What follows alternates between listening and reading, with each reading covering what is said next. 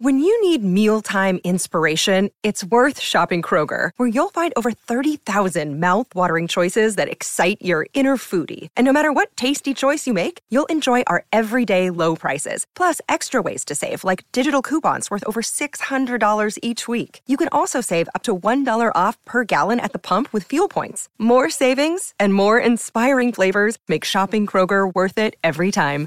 Kroger, fresh for everyone. Fuel restrictions apply. Good risings. I'm Colin Bedell. Today is Wednesday, September 15th, and this is the rising sign.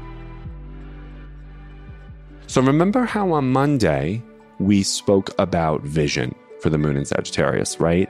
And we discussed how we live in conversations about our circumstances and about our world, and how our vision informs the way that we communicate, right? The conversation we're all living in.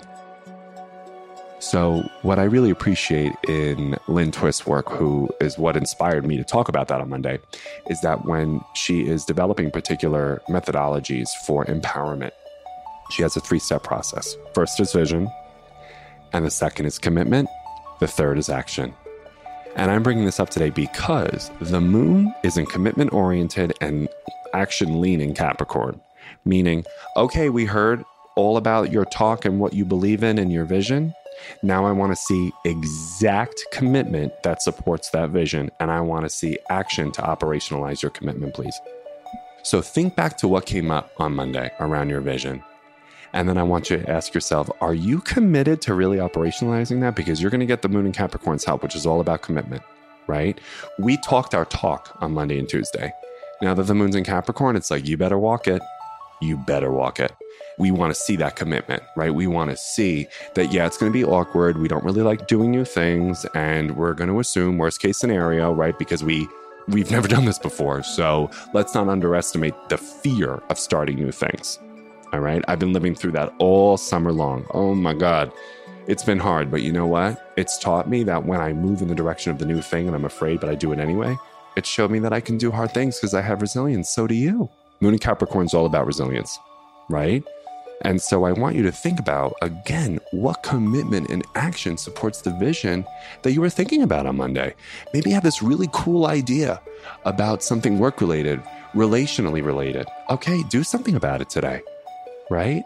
Let's not go into analysis and thinking about it more and data integration. Mm-mm. This is about the commitment of data application. This is about putting it into practice. That's what the moon in Capricorn wants right? A little less talking, a little bit more walking. You know what I mean? And so when we do that, again, these energies, regardless of astrology, it can't do for us what it can't do through us. I said that yesterday. So let the moon in Capricorn do through you, right? Through commitment, through action. And when we take Capricorn's radical responsibility approach towards the vision and we commit to it, and we have the faith of action to support that commitment, watch out because Capricorn's all about taking a stand for things too. Like, I'm going to take a stand for this. And when they do, that stand creates this beautiful space and clearing that then attracts all things to support whatever Capricorn just took a stand for because they were committed from it because of the vision they have. And so take that stand, be committed to it, right? And then watch and in almost awe, really, how quickly the universe will self organize and self correct itself to provide you with all the things that support your commitment because you made the space for it. Okay?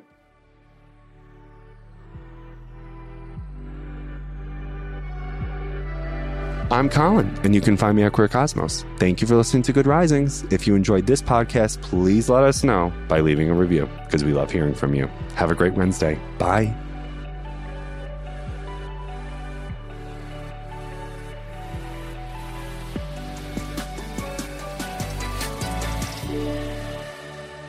Risings is presented by Cavalry Audio.